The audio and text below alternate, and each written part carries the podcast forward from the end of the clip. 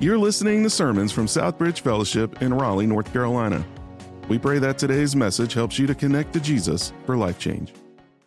As we begin this morning, I, I simply want to go back there. We're not going to dim the lights, we're not going to roll the video, but I'm going to give you the, the words up on the screen, and I'm going to just ask you to read it with me slow, contemplative, thoughtful, um, and just listen to these words. So, so read it with me, would you? The American church has fallen asleep. We settle for less than God intended. Many of us are over churched and under Jesus. Our city needs followers eager to experience spiritual transformation that leads to gospel saturation. It's time to reimagine. Now, I want you to understand something right at the very beginning. The intent of this is not to beat us up. It's not to, to drag us down or, or try to make us do better. Hey, if only we do better. Uh, the intent of this language is, is to be very motivating, uh, to realize that this person named Jesus brings radical life transformation. Uh, and that's literally why we jumped into the book of Acts for this series because it's all about the work of the Holy Spirit. It's all about what God does in the life of people to begin to do a work through those people. So just understand not beating us up, but how do we get motivated? How do we recenter? How do we reimagine what the church is supposed to be and what God wants to do in my life and through my life? And so, literally, in Acts chapter 2, what we see are thousands of people coming together, falling in love with Jesus, being uh, empowered and indwelt by the Holy Spirit of God. Their lives are being changed. But here's the reality they know nothing about the structure of church.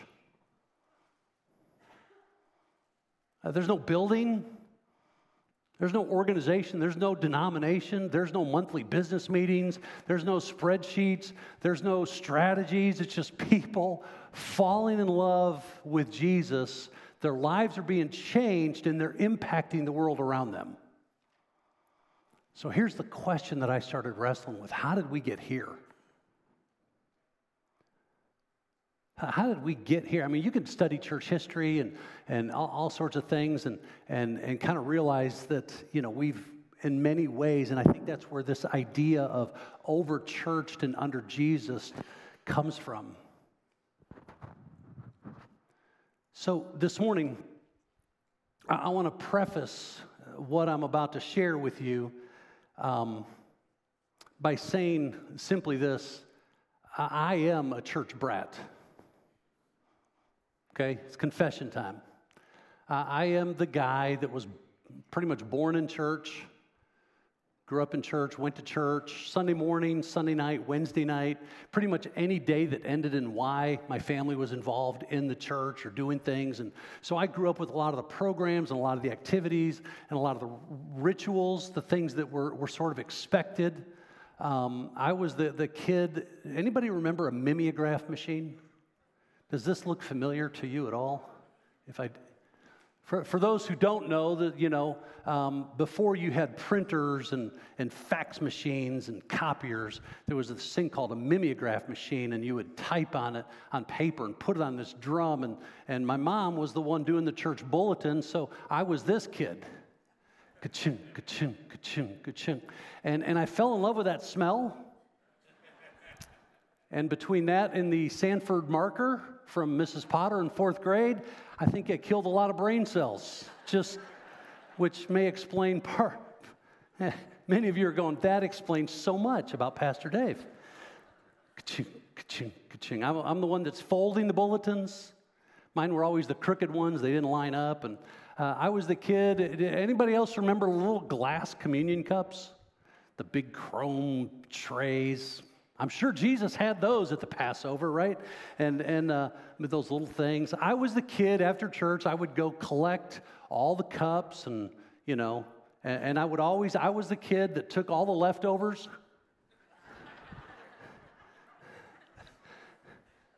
grape, grape juice addiction back then. And, um, and we take them home, we wash them. I mean, it was like church was just life. It was what we did. And, and my mom and dad deeply loved Jesus and taught me about Jesus, but my framework for what the church was was based on these experiences. And so I moved from the north side of Chicago down to the south side of Chicago, and, and uh, you know, I, I, connected with a church down there. And I moved to Detroit uh, for, for a season of my life, and I connected with a church there. And, and so all through my adult life, I'm, I'm growing and I'm seeing pretty much the same types of things and activities at all these churches. And so that created my framework for church. Then I, I, stepped into pastoral ministry and began to lead a student ministry, and then into churches and pastoral roles and preaching and teaching and doing all the things. And listen, I'm just going to be honest with you. I started doing it the way I understood it. And in so many ways, I didn't even understand why I did it. It was just my framework. It's what I, it's the way my brain and my life was wired. Then I kind of went through a season of, of frustration in ministry. Now, now, hear me. There were moments of frustration and seasons of frustration, but there was also incredible things going on. So there was this tug of war in my heart, in my life. God, I love you, and I'm committed to your mission, but I don't like your people. I mean, that's just, those were honest moments. You can ask my precious wife. There were honest moments of, God, I love you, and I'm committed to your mission, but your people are rotten.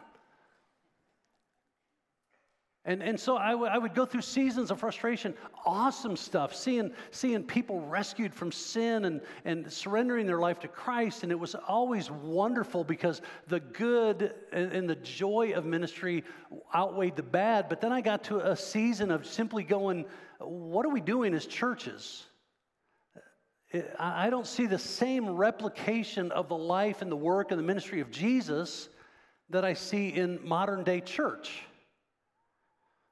If we're doing everything we can attempting to, quote, grow the church, and if, if we're doing everything we can to fulfill the mission of Jesus, but, but I'm not seeing the results of Jesus, then, then what's, what's happening? During that season, we pastored churches and served with churches, some of them well over 100 years old. And, and I truly think some of the founding members were still in the church. Um, but I mean, man, when a church has been around for that long, can, can I just say there, there's a lot of traditions, there's a lot of ideas that are deeply rooted. Just, just for fun, there was a, a church that we were pastoring, kind of a little shotgun church, two center sections like this. There was a lady that sat right over here, kind of Alex, right, right about in your spot right there. And uh, she would bring a little lap blanket. And um, she got tired of carrying it back and forth, so she would just leave it there. It, just stayed. It just said you left it in the pew. Don't mess with her blanket. That's her spot. And and so, just for fun, I had to take it and move it. You know, my family, we would go up on Saturdays and clean the church, and the kids are like, "You grab a vacuum, you do toilets, you do," and so we're just there. And just for fun, I, I would grab her blanket and move it up a row. And so while I'm preaching, I notice she's there. So next week, I moved it up another row. I had her like in the second row before she realized this isn't right. This is not where I'm supposed to be. And she, sure enough, she moved back. But it's like, God forbid anybody sit in your seat. Amen? Some of you have seats. I look around the room, I, you have your seats. We have certain traditions. There's a framework in our mind of, of, of what church is. And so eh, I thought to myself, if we're attempting to fulfill the mission of Jesus, but we're not seeing the results of Jesus, what's going on? So I went through a personal struggle and, and just begin to press in with the Lord and go, God, what is it that you've really called me to do? What is it you've really called your church to do? And so uh, I, I, started to, to realize that we want the results of Jesus, but we don't want to use the methods of Jesus. That, that in our own idea of church over 2,000 years, we've sort of constructed an idea that we call church, and most of it happens in this box. This box that, that you and I came to today, this campus. We would call it a box, and it's like, uh, and so in our heads and our hearts, we think this is church. Let me just remind us real quick this morning this is a building. You and me are the church. So if we're going to reimagine church, it's not just about, you know, what does a campus look like or what does a stage look like and do we have an organ, do we not have an organ, do we have drums, do we have a, uh, you know, an accordion. I think we need an accordion. I think we need a polka service. You know, I, I don't know. I mean, um, would anybody up for that? Polka service? Country Western service? I mean, you know, we do all these things because we're trying to connect people with their wants and desires instead of Jesus. But Acts 2 is all about Jesus. It's all about the work of His Holy Spirit. And so uh, I have to tell you that I might get a little fired up this morning because this became very personal to me. This idea of simply pushing back what we think of church to what Jesus really calls church. And, and so I'm telling you right up front, I'm guilty. I, I admit it. I, I, I was the guy who was over church. This isn't just a phrase that we use in hopes of guilting people to do more. That, that is not the goal. We don't want you to do more. We want you to be more. We don't want to do more as a church. We want to be more as a church. And so I, am telling you right now, I'm, I was guilty. I was over church. I loved Jesus. Don't get me wrong. I loved Jesus and I was passionate about his mission, but, but I was stuck in a framework of what I thought church was supposed to be. And so several years ago, I made a commitment to live my life a little bit different to live more on purpose. I wanted to be intentionally living for the cause of Jesus Christ, to have greater impact. And, and so I came to a point several years ago of, of simply saying, God, you have blessed me to be a part of some incredible things. Literally around the world to do, to do ministry and see some incredible things that I believe the impact was, was pretty awesome. But at this pivotal point in my life, I came to that place of saying, God, whatever time I have remaining, uh, whatever time I have left on this earth, this was well after halftime for me. I said, well, whatever time I have remaining, I want to make a greater impact for the cause of Christ with whatever time I have left than anything combined that's happened in my life up to this point. That, that's where I was. That was, that was my life. That was my, my call. And to do that, I knew that I needed to commit myself to the methods of Jesus and that is to make multiplying disciple making disciples. Jesus didn't just make disciples, he made disciple makers. Get this, get, get Jesus math 12 guys, three years, radically changed the world. 12 guys, three years, radically changed the world. Churches take hundreds and thousands of people for hundreds of years with no significant difference to the culture around them. If we're going to reimagine church, we want to reimagine it the way Jesus taught us to do it. That means to be part of an unstoppable movement, an intentional, relational, disciple making culture where everybody's in. So let me set the framework just a little bit by asking a couple of questions. No show of hands, no filling out a card, there's no QR code. I just want you to think about these in your head in your heart. Uh, are we too dependent on Sunday? Is, is the local church today too dependent on Sunday? In other words, everything has to happen here.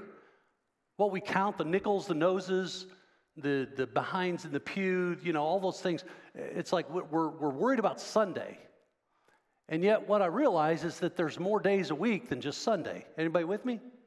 Now, I'm not the brightest bulb in the box, right, after all that mimeograph smell and Sanford markers, but, but I do know that there's like 168 hours in a week, and the most religious of you, like Bryce and his team, who was here at what, four o'clock in the morning or something, prepping the campus and, and people picking up donut holes and making coffee. I mean, you guys are going to spend six hours maybe on campus. That leaves about 162 throughout the course of the week for us to be the church and to do the work of the ministry. We come, we get excited, we get renewed in our walk with Christ, but are we too dependent on Sunday? Uh, another question are we more concerned with the gatherings than the going? Are we more concerned with how many people we sit or how many we send? Praise God for, for those in the room that have shown up on campus, but is that the, the landmark of a, of a successful, healthy, vibrant church? I don't think so. I think knowing that we leave this place on fire for Jesus, ready to share the good news of Jesus Christ because He's transformed my life, I think that's a, a healthy, vibrant church. So it's less about how many we sit and more about how many we send. Are we more upset over the methods or the mission? Let's get upset if we're missing the mission of Jesus. Let's not get upset over the methodologies of what we do or what we don't do. Do we get more concerned when I begin to ask the questions like, well, what's in it for me? That's what a lot of folks asked. Pastor Scott addressed this a couple of weeks ago about membership. Well, what's in it for me? What's in it for you is the work of the ministry. Why should I become a member? Because you want to commit to be part of the work of the ministry. That's why.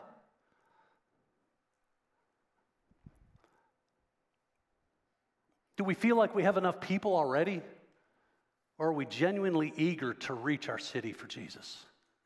Our vision said that there's an estimated 1 million lost people throughout the RDU greater area that in the next 10 years, we want to have gospel saturation in our city where we encounter at least 100,000, 10% of them, and have gospel conversations to see them come to know Jesus Christ.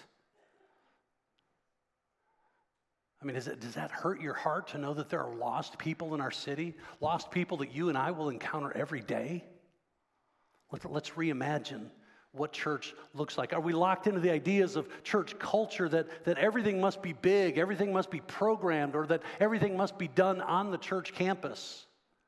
That's a, that's a broken idea. We don't see that in the book of Acts.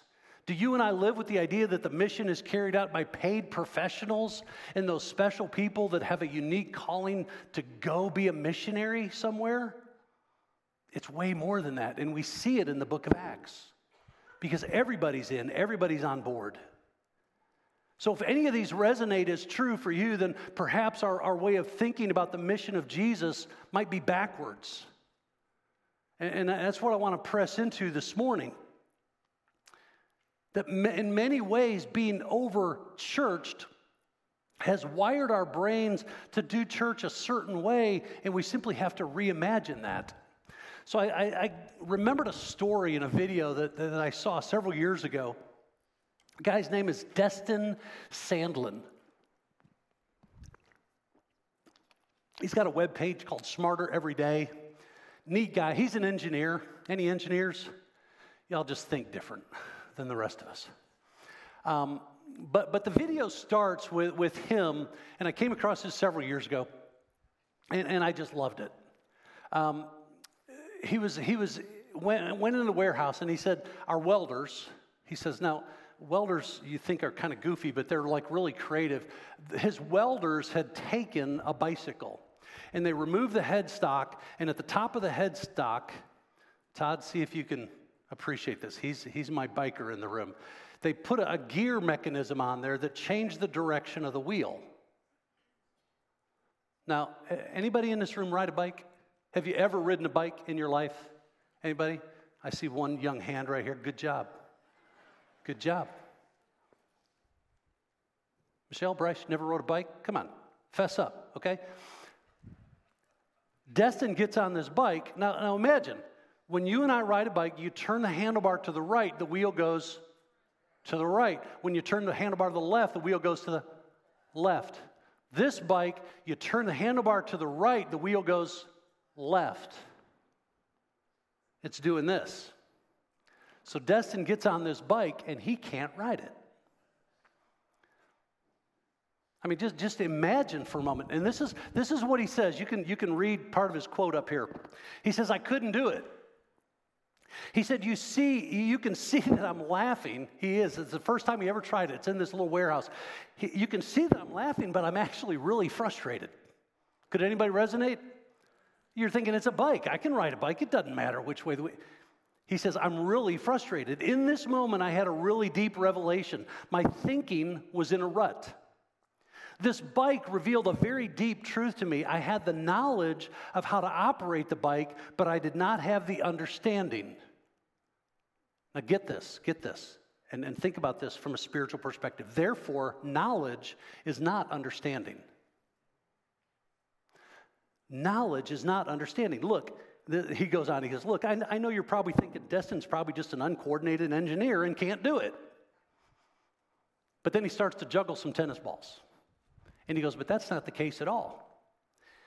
He says, The algorithm, now here he gets nerdy on us. Okay, any nerds in the room? Say amen. Come on, unite. It's all good. The algorithm that's associated with riding a bike in your brain is just that complicated. Now, I have to translate this to everything else we do in their life. There's certain rhythms that we do in life, and, and it's just so hardwired in our brain that to make a change is a huge deal. Anybody else make a New Year's resolution to go to the gym?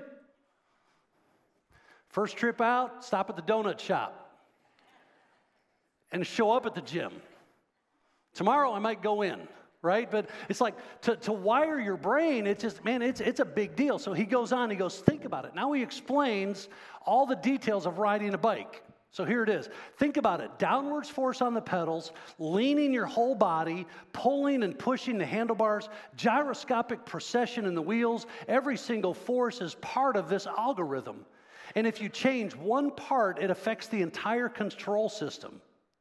I do not make definitive statements that often, but I tell you right now, you cannot ride this bicycle. You think you can, but you can't. And he's proven that because he will go speak at schools and universities. He, he spoke at NASA, he, all, all these different places. And he will take this bike and he'll put it on the stage, and, and in a 10 foot span, he will say, Bryce, come, you know, get a volunteer. Bryce, sit here. And if you can ride here, I give you this cash that's in my hand. And he's never had someone be able to do it. They try all sorts of different tricks, like, well, if I just put my hands different or, you know, something. And but he says, I'm telling you the truth, he can't do it. And so Destin spent eight months, eight months of his life learning to ride the, the backward brain bicycle. And, and finally, he, he got it. And he said it was amazing. He said, I remember that moment when, when he said, all of a sudden, the neural paths, now he started getting nerdy, right? All, all the neural paths in my brain rewired and opened up new pathways. And he said, all of a sudden, it connected. And he said, but any slightest little thing that would throw it off, like he said, if my cell phone rang, it, it triggered my brain and I lost it. And then he talks about how he, he got his son, he'd made a, his bike uh, a bike for his, his little five or six year old who started to ride it like pretty quick because and then he then he got into the neuroplasticity of the brain and how it's easier to learn when you're young and all those dynamics. So this hit me at a, at a season that was interesting in my life and ministry when i first saw this video and testimony from destin now, he, he finished because he, he, when he was wrapping up some of his statements, he said, Once you have a rigid way of thinking in your head, sometimes you cannot change even if you want to. For me, this became a reality in my life and my ministry working with churches, it's like we say we want to change, we say we want to reach people, but to really redo that and to rewire our brains and commit our heart and life to do that, as much as we say we want to, sometimes we can't. It's interesting, Destin ended up in, in Amsterdam and, and he thought, I'm going to ride a bike. And so he, he had some people around, they were videotaping him. And for 20 minutes, and everyone thought he was playing because for 20 minutes he could not ride a bicycle. But he says, but all of a sudden, he said, I, I felt it. He said, those pathways opened back up, and next thing I know, I'm riding a bike. It took him a while, but he fell back into that rut for me during that season of my life th- this resonated because at that point in my life and my ministry I, I, would not have told you at that point i was overchurched, but, but that's exactly what it was. At that point one of the phrases that i was using a lot in my in my personal life is that the hardest thing to unlearn is the thing you learned wrong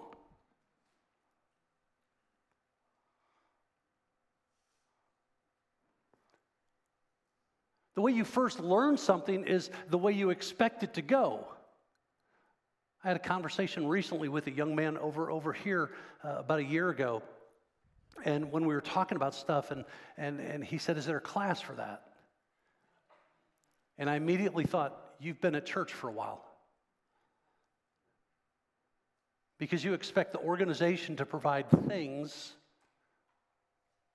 that God taught us to do personally.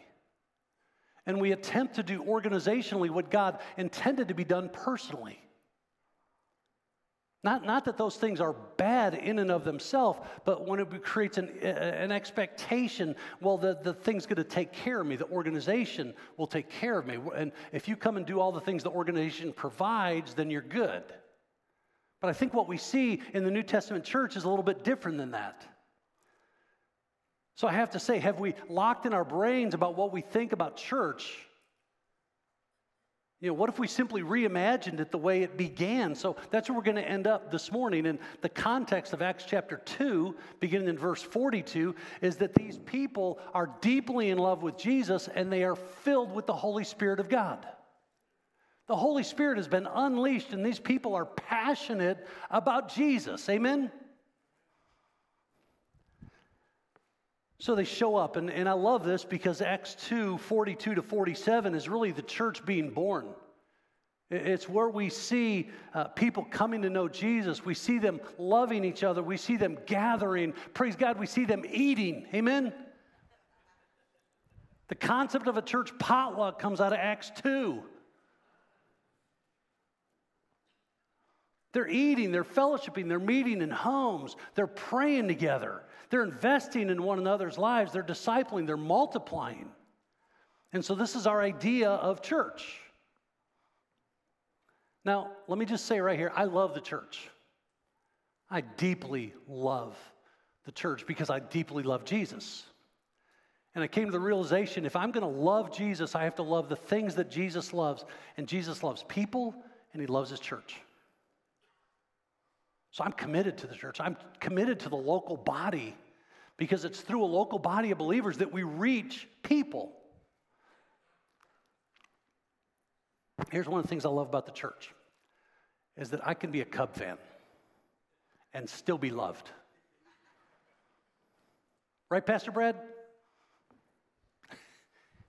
He gave me a thumbs up, but he did not really affirm. I'm just saying, I just want to go on record.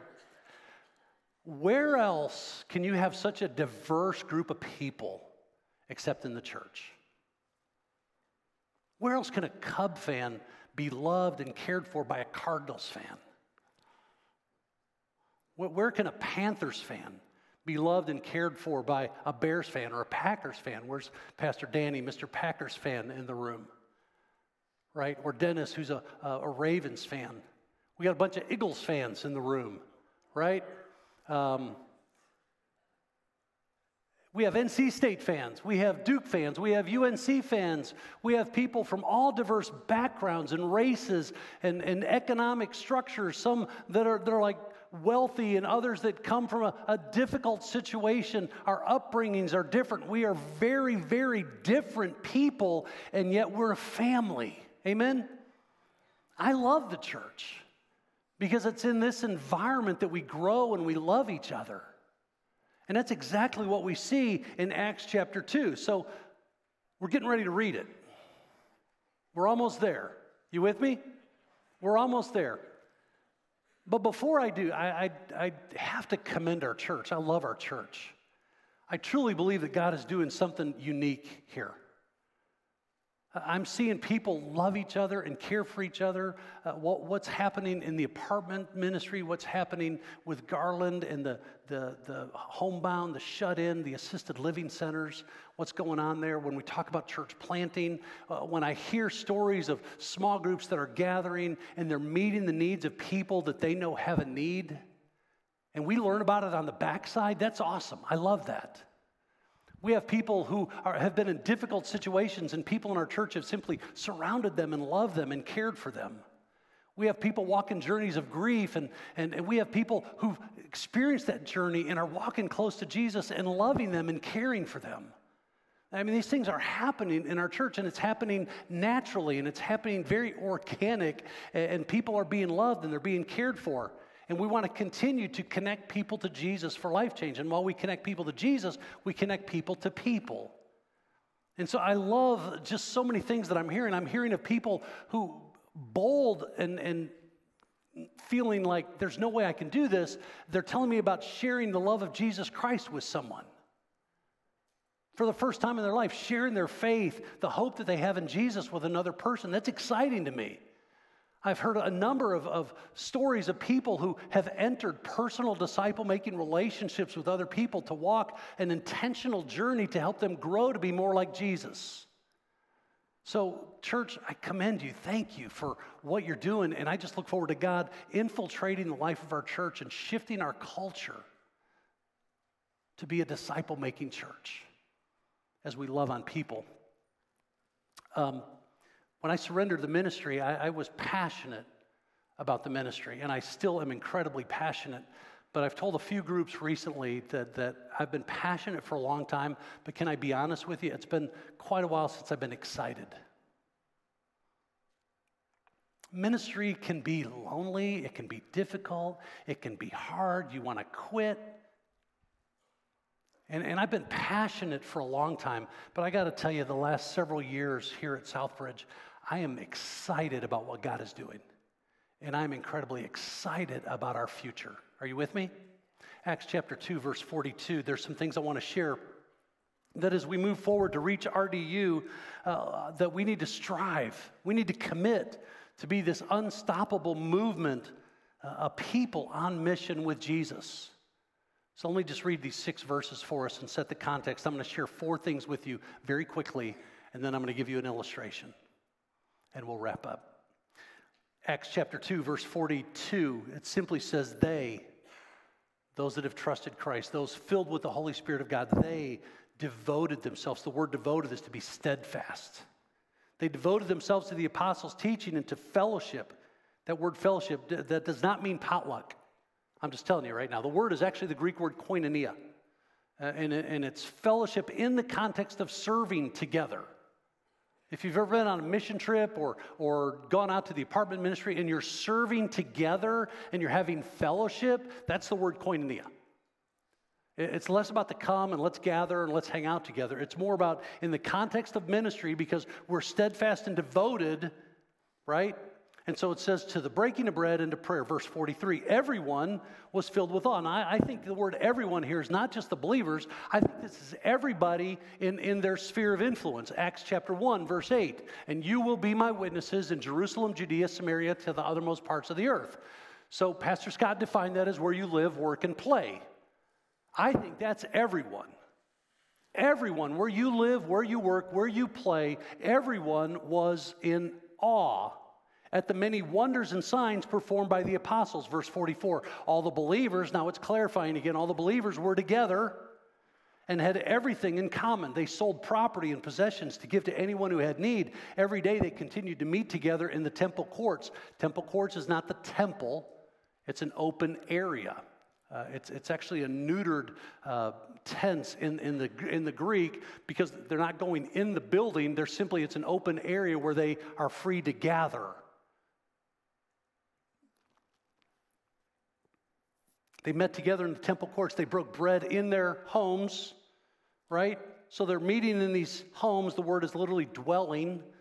There's not enough place to put 3,000 plus people in their homes, so they'd have these regular gatherings where they all come together, high five, let's keep doing this. This is awesome. This is how people saw the wonder and the awe. They were out in the community, they're living amongst the people, they're conveying the love of Jesus as they're falling more in love with Jesus and one another. That's where the awe was coming from. Every day they continued to meet together in temple courts, they broke bread in their homes and ate together with glad and sincere hearts. I'm pretty sure they had Miss Mary's chocolate pie. They had to. Verse 47 praising God and enjoying the favor of all the people. All the people, that's the community. And the Lord added to their number daily those who were being saved. Who added? The Lord. Why? Because they were filled with the Holy Spirit of God. They were so deeply in love with Jesus, it was affecting every part of their life. You know what they're doing? They're experiencing spiritual transformation that leads to gospel saturation. That's exactly what's happening. We often look at this passage as the framework for church life, and we focus on the eating, the fellowship, the gatherings, the prayer, but I think there's a lot more. That, that if we think about what did it look like back then and what can we learn, how can we reimagine, how can we rewire our brains and go back to be the church that God created us to be? There's four things. I'm going to give them to you quick. You ready? You have to listen fast. If we're going to be an unstoppable movement, we must reimagine church smaller. We have to reimagine church smaller. Verse 46 they broke bread in their homes. This was a diversification, a decentralization of the body of Christ. They, they were meeting, they, they would have gatherings, but listen, the ministry was being done in smaller, smaller settings. The dwelling, smaller because they were meeting in homes. The emphasis wasn't the location of the church uh, or the big programs as much as it was the transforming power of Jesus Christ in the lives of these people. Amen? We are the church when we leave the building. And every place we go becomes our mission field. We enter our city spiritually transformed to have gospel saturation wherever I put my feet. Where I live, where I work, where I play, where I shop. Leslie asked me a crazy question the other day. She says, You want to go to Walmart with me? Babe, you know my flesh crawls all over me at Walmart. I said, I'll go, but I have to see it as my mission field. We have to think smaller. Uh, not only smaller, we have to think personal. If we're going to reimagine church, let's reimagine smaller, but let's imagine personal. I love the language that's used, verse 42 they devoted themselves. They, the believers, the followers of Jesus, filled with the Holy Spirit of God. Uh, the word literally means to be steadfast or continual. In other words, they owned it. They owned the ministry, it was personal to them. My spiritual transformation belongs to me, and I'm responsible for it to God. You, if you are a follower of Jesus Christ, you're responsible for the, for the gift that God has entrusted to you. So we have to think personal. Verse 45 they sold property and possessions to give to anyone who had need. Who told them to do that?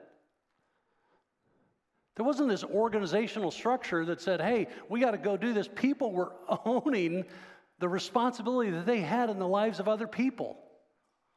Now, listen, some of these people have only known Jesus 24 hours, 48 hours, 36 hours. We're not really sure of the passage of time, but verse 41, right before this, is where Peter was preaching, and it says, And 3,000 people came to know Jesus that day.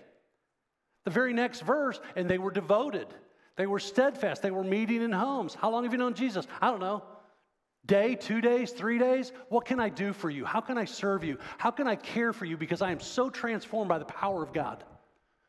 They weren't showing up going, hey, what can you do for me? But they realized these other people had needs, and so they simply stepped up to meet a need. It wasn't an organizational process, it was a personal process. Personal, everyone was involved. They were transformed, they were involved, they were committed to the mission. Third, it has to be inverted. If you think about this, smaller, personal, and inverted. In other words, we need to think of our organizational structure different. What it says here, verse 44, all the believers were together. The, the word together is, is not like a, a geographic thing, it literally means that they had one heart, one mind. In other words, they were all on mission. It didn't mean that they were always in the same place together. It meant that they were together. They were unified in mission. They had the same heart for Jesus Christ. They had the same mission, which was what Jesus gave them in Acts chapter 1 You will be my witnesses. So they weren't looking at the organizational structure saying, hey, what are we supposed to do? Let's go to church, let's go to the gathering and find out. No, they were living on mission. They said, we're going to be witnesses. And they were simply living as witnesses. Verse 45 they sold property and possessions to give to anyone who had need. Who told them to do that? Jesus, right? Through the power of the Holy Spirit. It wasn't an organizational thing. There was no business meeting that they held saying, hey, do you think we should do this or not do this? Who has the greater need? I don't know. All I know is there's a need and we're going to go meet the need. No paid professional pulpiteers. inverted. They were simply speaking to the fact that, that organizationally everyone was involved in the mission.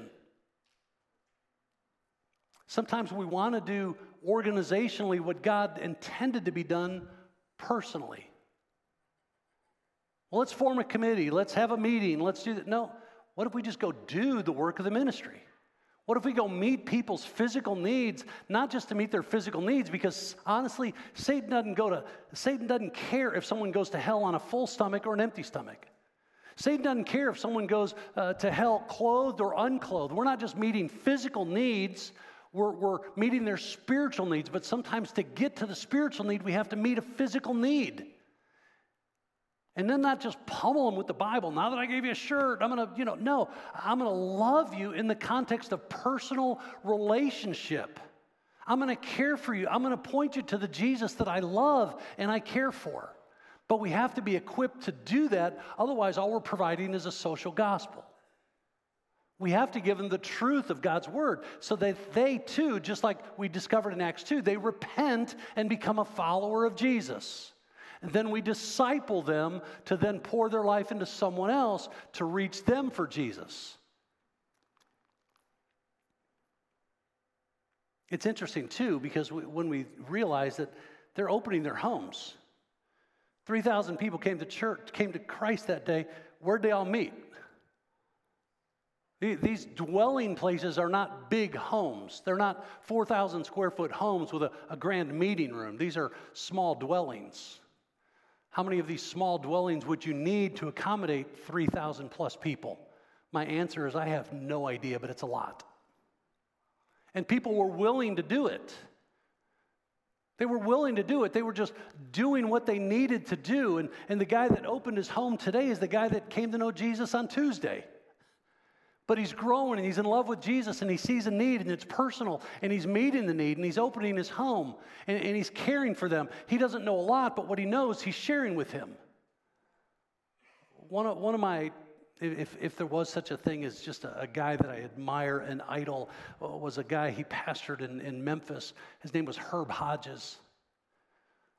Herb Hodges was passionate about disciple making.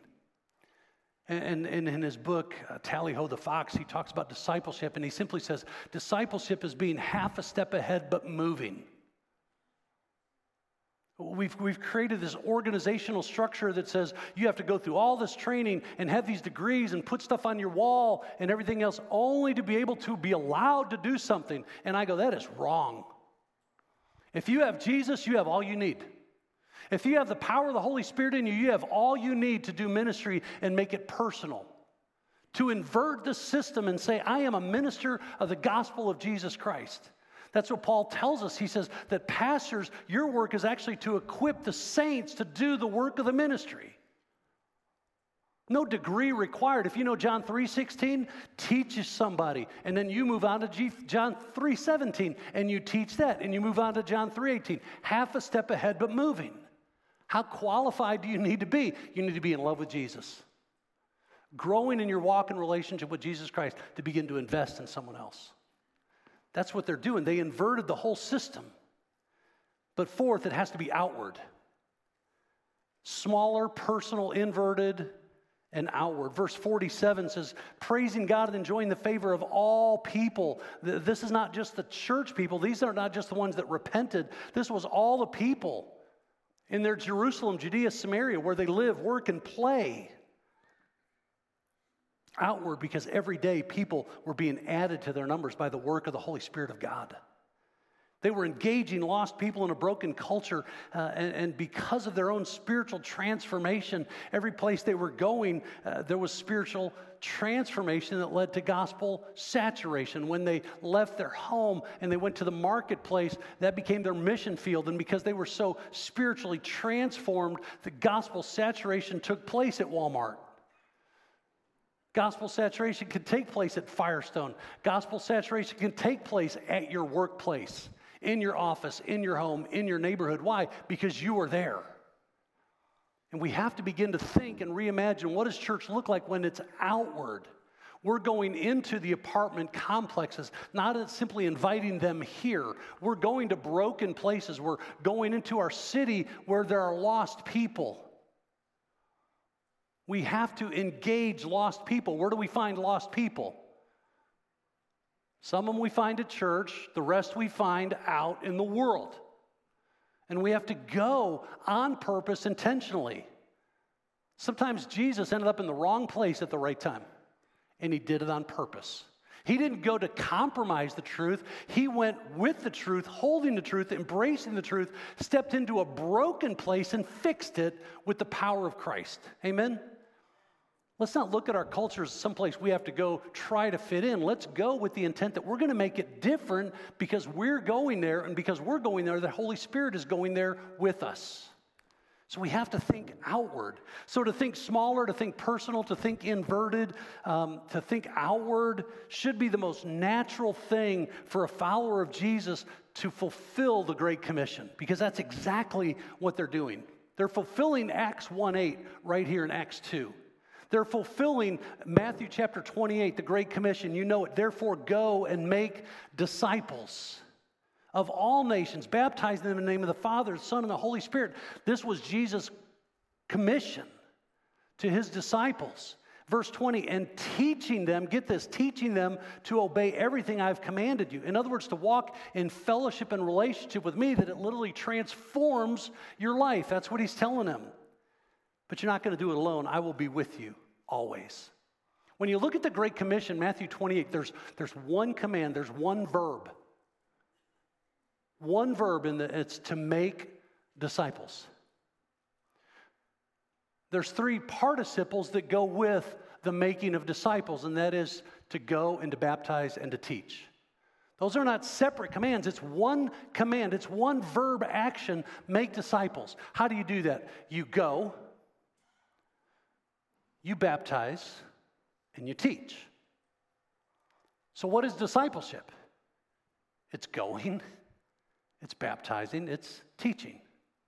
It's walking a personal journey with someone, intentionally stepping in their life just to walk a journey to help them become more like Jesus. You and someone else, not trying to be more like each other, but both of you trying to be more like Jesus, to teach them. So uh, I've said it several times recently, but if you have become a follower of Jesus and the gospel came to you and you received the gospel, you received it on its way to someone else. You hear me? If you've received the gospel, you received it on its way to someone else. So the principle in discipleship is that every reached one can reach one and teach one to reach one. That's, that's literally discipleship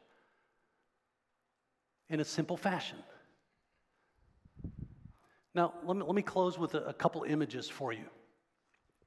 Because in October, we introduced what we called our mission measures, and, and it's so cool. And if you have your Bible open to Acts 2 42 to 47, you may want to just draw in your Bible and just draw a triangle around those verses. Because what I see being lived out here is exactly uh, what we are referring to as our mission measures. When we think about personal relational discipleship, we want to focus on three areas of, of growth. One, I introduced last week, is this foundational process of simply enjoy God fully. This is private. This is, this is you in your walk in relationship with Jesus Christ. That at the most intimate level, He knows what's in your head, He knows what's in your heart. And everything that's going to happen in your life is foundational based on you enjoying God. Now, what do you do with that?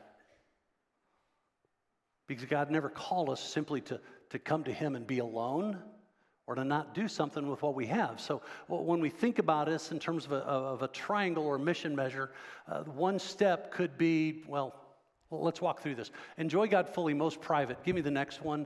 We talk about live as family. Now it begins to get personal. If I'm growing with Christ in my private life, personally, I begin to interact with those that I love the most and those that are closest to me because it begins to affect my personal life. That includes my church because you're my family. Even though I'm a Cub fan, you're my family. Are you with me? We're family. We, we live as family. I learned to love my family. I learned to serve my family. I learned to care for my family and help meet their needs spiritually, emotionally, relationally, physically. You and I are responsible for each other. Then there's another component where I go from private to personal, and now it begins to impact me publicly. how, how is my public How am, I, how am I impacted spiritually in my public life so that when I go somewhere, I am declaring the, the love and the grace and the mercy of Jesus? That, that I take a risk. And when we say take a risk, it's simply taking a step of faith. God, I'm willing to do something that I am incapable of, and if you don't show up, it's going to be a disaster.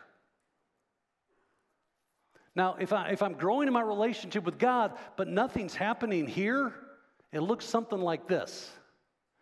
And after the first service, Mark Myers over here came and he said, What's the point? You get it? It's, a dad, it's totally a dad joke, right? If we're supposed to be building a spiritual triangle, yeah, see, now, now you get it.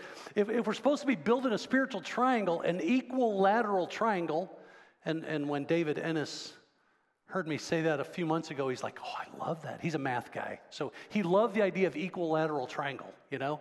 But, but if, if we're supposed to be equally growing in all areas of life, right, teaching them to obey all that I have commanded you,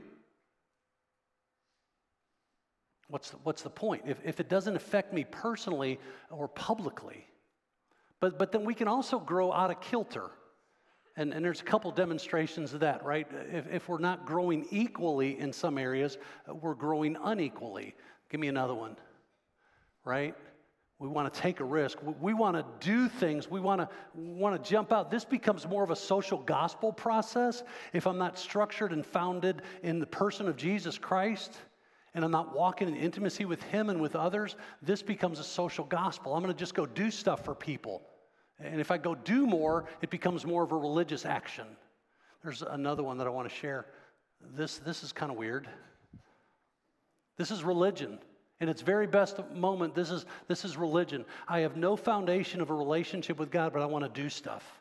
Or I feel obligated to do stuff. Uh, I'm going to love people more. Well, if you, if you don't know what it is to love God and to be loved by God, you can't accurately love people. And if you're out trying to do stuff, well, I'm going to go help people and do things. Uh, that's religion. Religion is man's best attempt to reach God.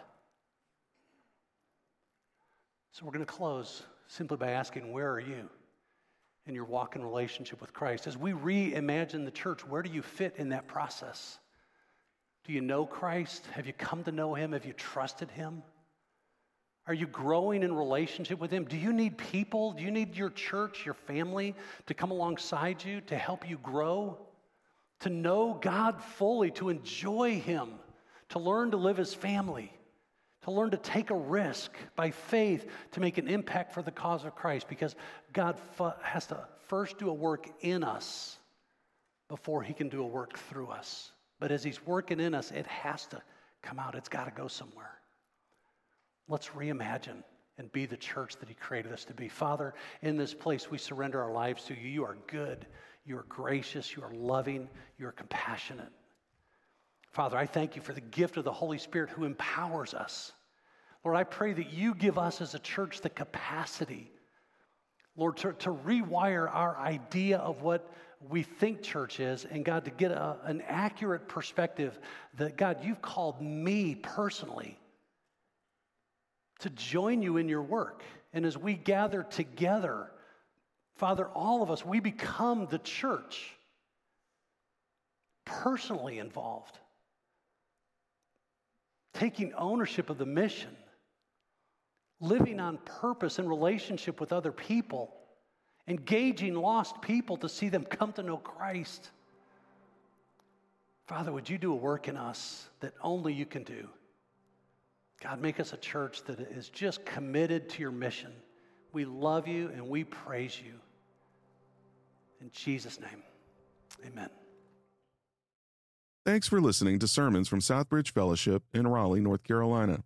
If you have a question about the message you just heard, email us at info at sfchurch.com.